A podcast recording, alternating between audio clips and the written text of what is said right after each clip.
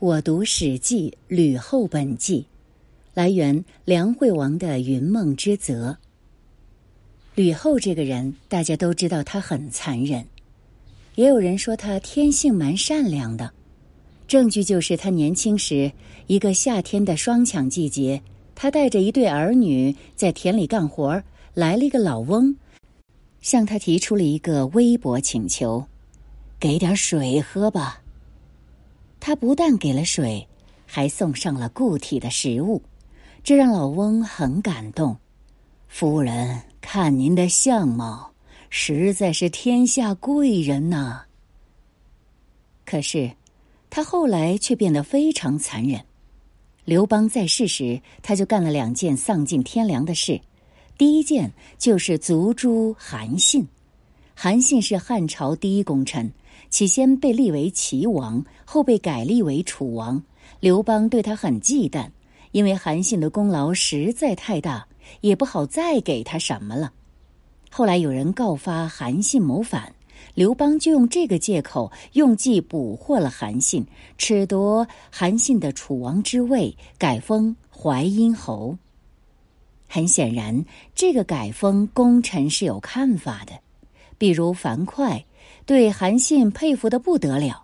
有一次韩信去樊哙家做客，樊哙喜出望外，拜谢道：大王乃肯光临敝社，老樊实在受宠若惊。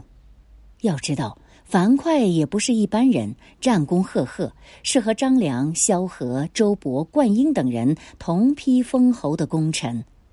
另外他还是刘邦的连襟，地位尊贵无比。这时候的韩信已经不是楚王了，樊哙却依旧称他为大王，这是发自心底的敬佩了吧。只是韩信素来高傲，他听了不但没感动，反而慨叹：没想到这辈子我会和樊哙这样的人为伍。也许正是这句话得罪了樊哙的老婆吕须，也就是吕后的妹妹，这是导致他最后悲惨结局的原因之一。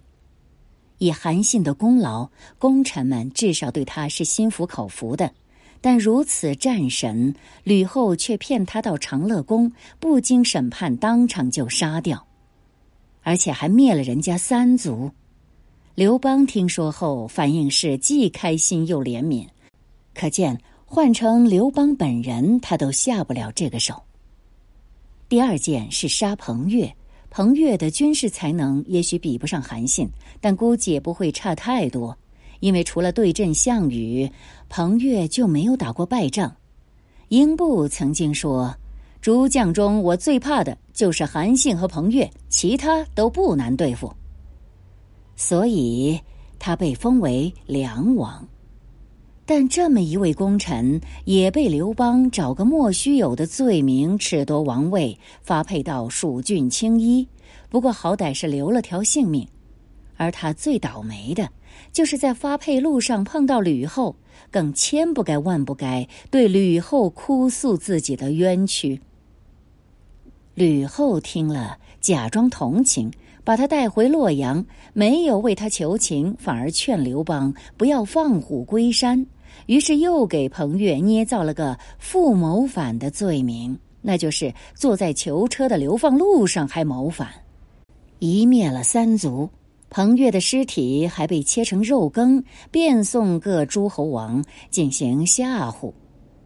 这2件脏活都是刘邦也许想做，但实在是做不出来的。吕后却毫不犹豫地做了，不管他意图如何，至少在不知觉中他成了刘邦的枪手。大概他自以为得计，却不知道这会给当时的功臣们心中留下多么宽广的阴影。对于韩信和彭越，诸将多少应该有点同情之心，毕竟赫赫战功摆在那里，你吕后一个女人寸功未立，如何能做得这么绝？对功臣韩信和彭越尚且如此，我们这些人那自然就更不在话下了。可以证明吕后残忍的还有卢绾。卢绾和刘邦是邻居，同日出生，从小就在一起玩泥巴。虽然他功劳不大，也被刘邦立为燕王，后来被迫谋反。逃到匈奴，在长城下驻扎，天天派人刺探刘邦的病情，希望等刘邦病好之后，当面去谢罪。可刘邦中了英布一箭，伤势发作，很快就一命呜呼。卢绾深知吕后的歹毒，知道要和解再也没有指望，就带领残兵败将逃入匈奴。卢绾和吕后在平民时代就开始交往，肯定也是有些感情的，当然不是男女之情，但卢绾这么害怕吕后，可见吕后的为人实在让人不敢恭维。以上这些故事说明吕后天性并不善良，虽然权力斗争会导致人的变态和疯狂，但像吕后这样把事情做绝的恐怕也不多见。由此还可以看出，吕后的智商情商恐怕也不高。在刘邦死后，吕后的所作所为就更离谱了。起先她密不发丧，甚至想调集军队血洗长安，把功臣们都杀个干净。在骊商的暗示和警告下，他才打消了这个疯狂念头。然后他毒杀赵王如意，又虐杀了赵王如意的母亲戚姬，把戚姬四肢斩掉，剜去眼珠，熏聋耳朵，灌下哑药，扔进厕所豢养，称之为人质。之后还请自己的儿子惠帝刘盈去参观。当刘盈认出猪圈里蠕动的人质竟然是个活生生的人的时候，他简直不敢相信自己的眼睛，当场嚎啕大哭。哭完之后大病了一场，1年多都起不了床。他派人去见吕后，说这不是人所做的事，臣不配当太后，您的儿子也没有脸面再治理天下了。其实刘盈真正的意思是他无法做魔鬼的儿子。从此刘盈天天纵情声色，在花天酒地中麻醉自己，以忘却看到的地狱般的惨状，也因此他23岁就抑郁而亡。吕后不但残杀了别人，也害死了自己的儿子。但吕后并未悔改，更没收手，他又想毒杀齐王刘肥，并成功弄死赵王刘友、赵王刘辉以及自己的亲孙子少帝。同时疯狂提拔吕氏族人，封王封侯者10几个，在临死之前还把南北军精锐全都让子侄们掌握，千叮咛万嘱咐，自以为得计。不知道他的行为只能激起功臣们更大的惊恐和愤怒。吕氏家族已经危如累卵，但刚刚咽气的这老太婆并不知道，至少知道的不深不全面。果然没多久，周勃、陈平等人发起政变，把吕氏一锅端。政变的第2天，周勃就下令把北军总司令吕禄处死，将吕须用竹杖活活抽死。同时将吕氏家族老老少少全部捕捉，押到市场一灭三族，包括惠帝刘盈剩下的4个儿子也找个借口弄死，一个不留。也就是说，功臣们已经无法容忍吕氏家族的哪怕一滴 DNA 再留在世上。为什么对吕氏这么大仇恨？原因只在于吕后自己。当年的吕公自诩会看相，把女儿嫁给刘邦，以为吕家从此可以攀附真命天子，世世富贵。万料不到，只富贵了几10年就从此绝后。就从这一点来看，所谓会看相云云竟是笑话了。如果真能看相，看得真的准，难道看不到自己家族的被夷灭吗？在刘邦的事业进程中，吕氏家族是贡献了巨大的人力物力的。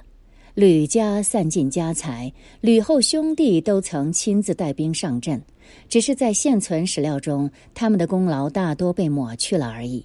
由于并肩上阵，吕家子侄和刘邦的部下们也应该有很深的同袍之意，结果这些同袍们对吕氏家族举起屠刀时，既迫切又坚定，完全连眼都不眨。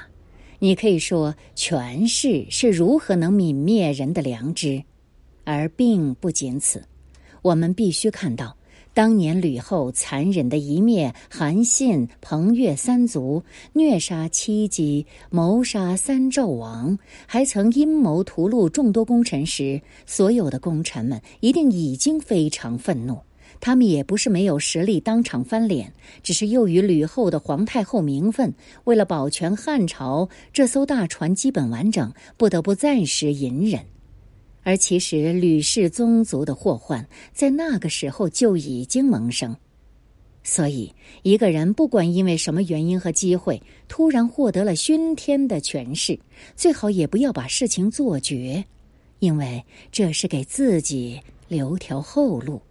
不懂得这一点，就谈不上是个成功的政治家。徐志摩后人现状，来源历史奇闻趣事，天涯论坛。1919年，诗人徐志摩长子徐积凯1岁时，家人在他面前摆了裁缝用量身尺、小算盘、铜钱和一把笔等，让他抓周。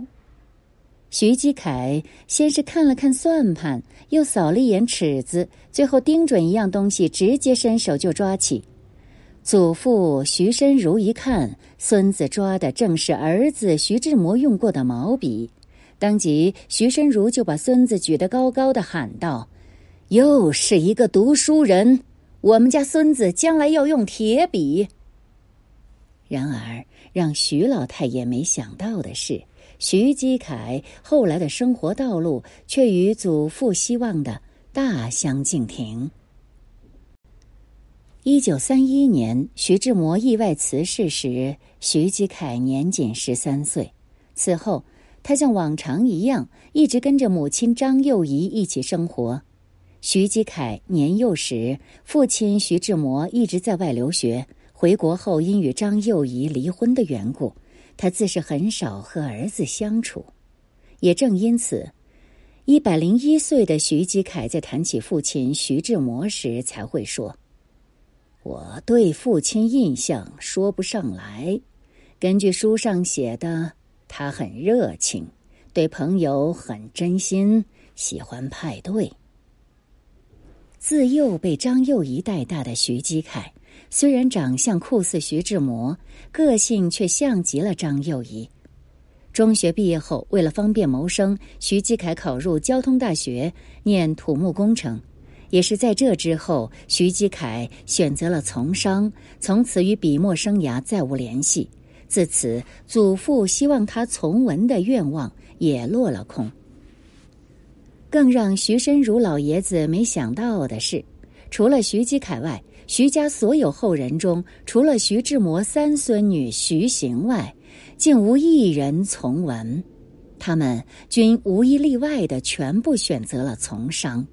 而商正是徐申如最初希望儿子徐志摩走的道儿，或许这也是冥冥之中自有注定。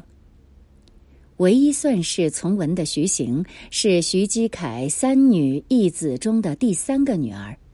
74岁的他，自美国南加州大学教育博士毕业后，便一直在各大学任教，直到退休。徐行从事的行业虽然与文艺挂不上钩，但勉强也算是从文了。某年6月20日，徐行与丈夫毛昭臣带着儿子、儿媳、孙子、孙女一家10口从美国重回故乡，先后前往徐志摩墓祭奠先人，来到干河街瞻仰徐志摩故居。从后来公布的照片中，世人发现徐行的双胞胎孙子50岁的毛显孟和毛显伟竟然长得和徐志摩一模一样，世人纷纷感叹基因真是强大。如果徐志摩没有因飞机失事意外离去，他50岁时大概也是这等模样吧。徐行在参观徐志摩故居时，在被问到对祖父徐志摩的评价时，只用了简单的两个字：崇拜。那天在参观时，人们发现他看的最多的并不是祖父徐志摩的画像，而是墙上挂着的祖母张幼仪像。当周围的人问徐行对祖母是什么印象时，他竟还未说话，便已湿了眼眶。只有熟悉那段历史的人才会真正明白和理解他对祖母张幼仪的情感。实际上，徐行和他的其他姐姐弟弟一样，都是被祖母张幼仪拉扯大的，而这背后的故事还得从徐积凯婚后说起。1938年，张幼仪在上海为儿子徐积凯和儿媳张翠雯举行了隆重的婚礼。张翠雯是那种长相好看的女子，这个女孩是张幼仪根据儿子和父亲一样喜欢好看姑娘的标准挑选的。但张幼仪知道，好看的皮囊终究有逆反的一天。为了避免儿子像父亲一样花心，她在不停地给儿子打预防针的同时，也时刻叮嘱儿媳要不断学习。这个世界上有两种婆婆，一种是自己受过的苦，恨不得自己儿媳妇也跟着受一道的；另一种则是张幼仪这种，自己吃过的苦，绝不让自己的儿媳再吃。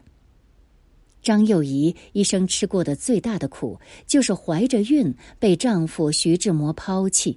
1922年刚生下幼子徐德生就被逼签字离婚的张幼仪知道，那种被丢弃的滋味太痛了，这种罪绝不能让儿媳受。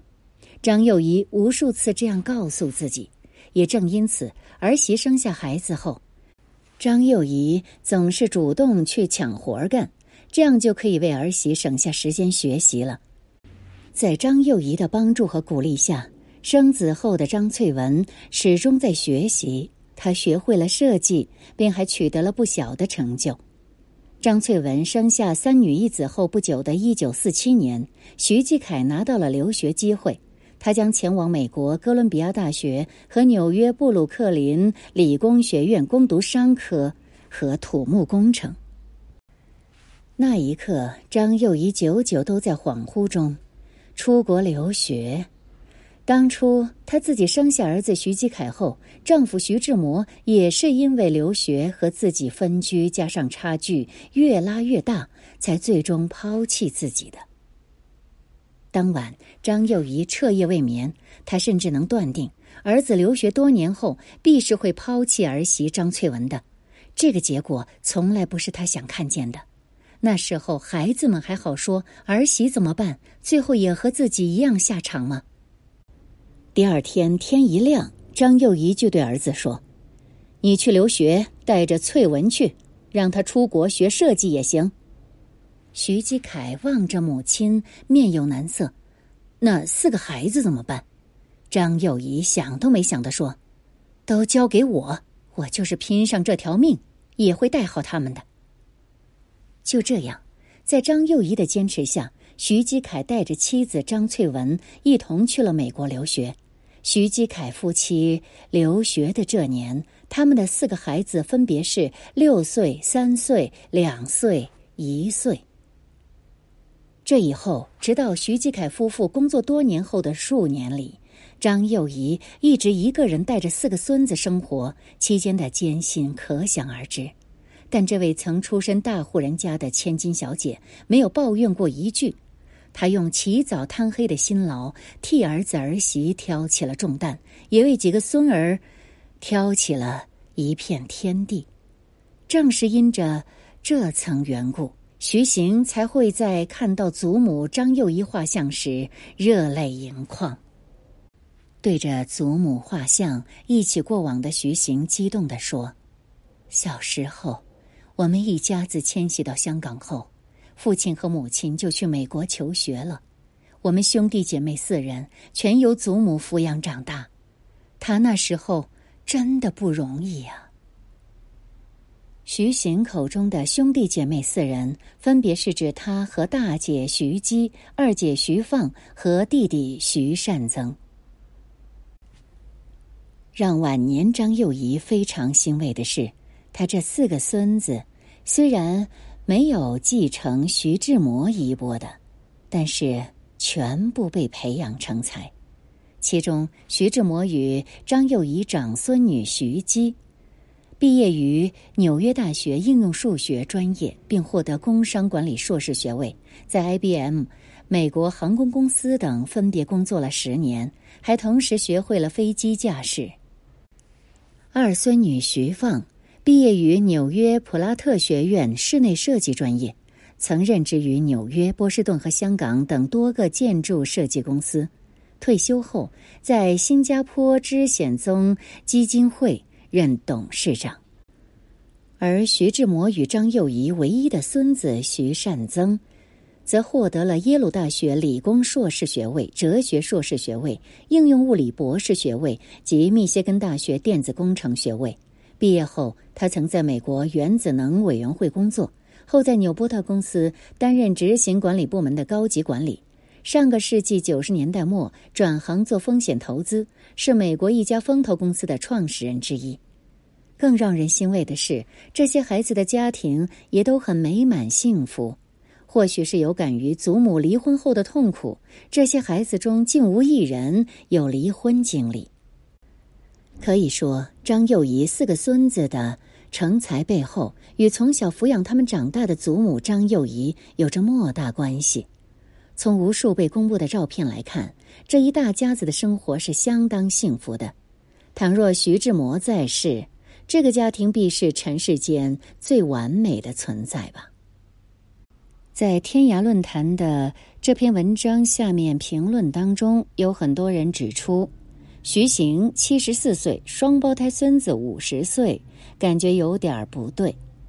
原文确实如此，那么大家也可以去了解一下真实情况之后再做论定。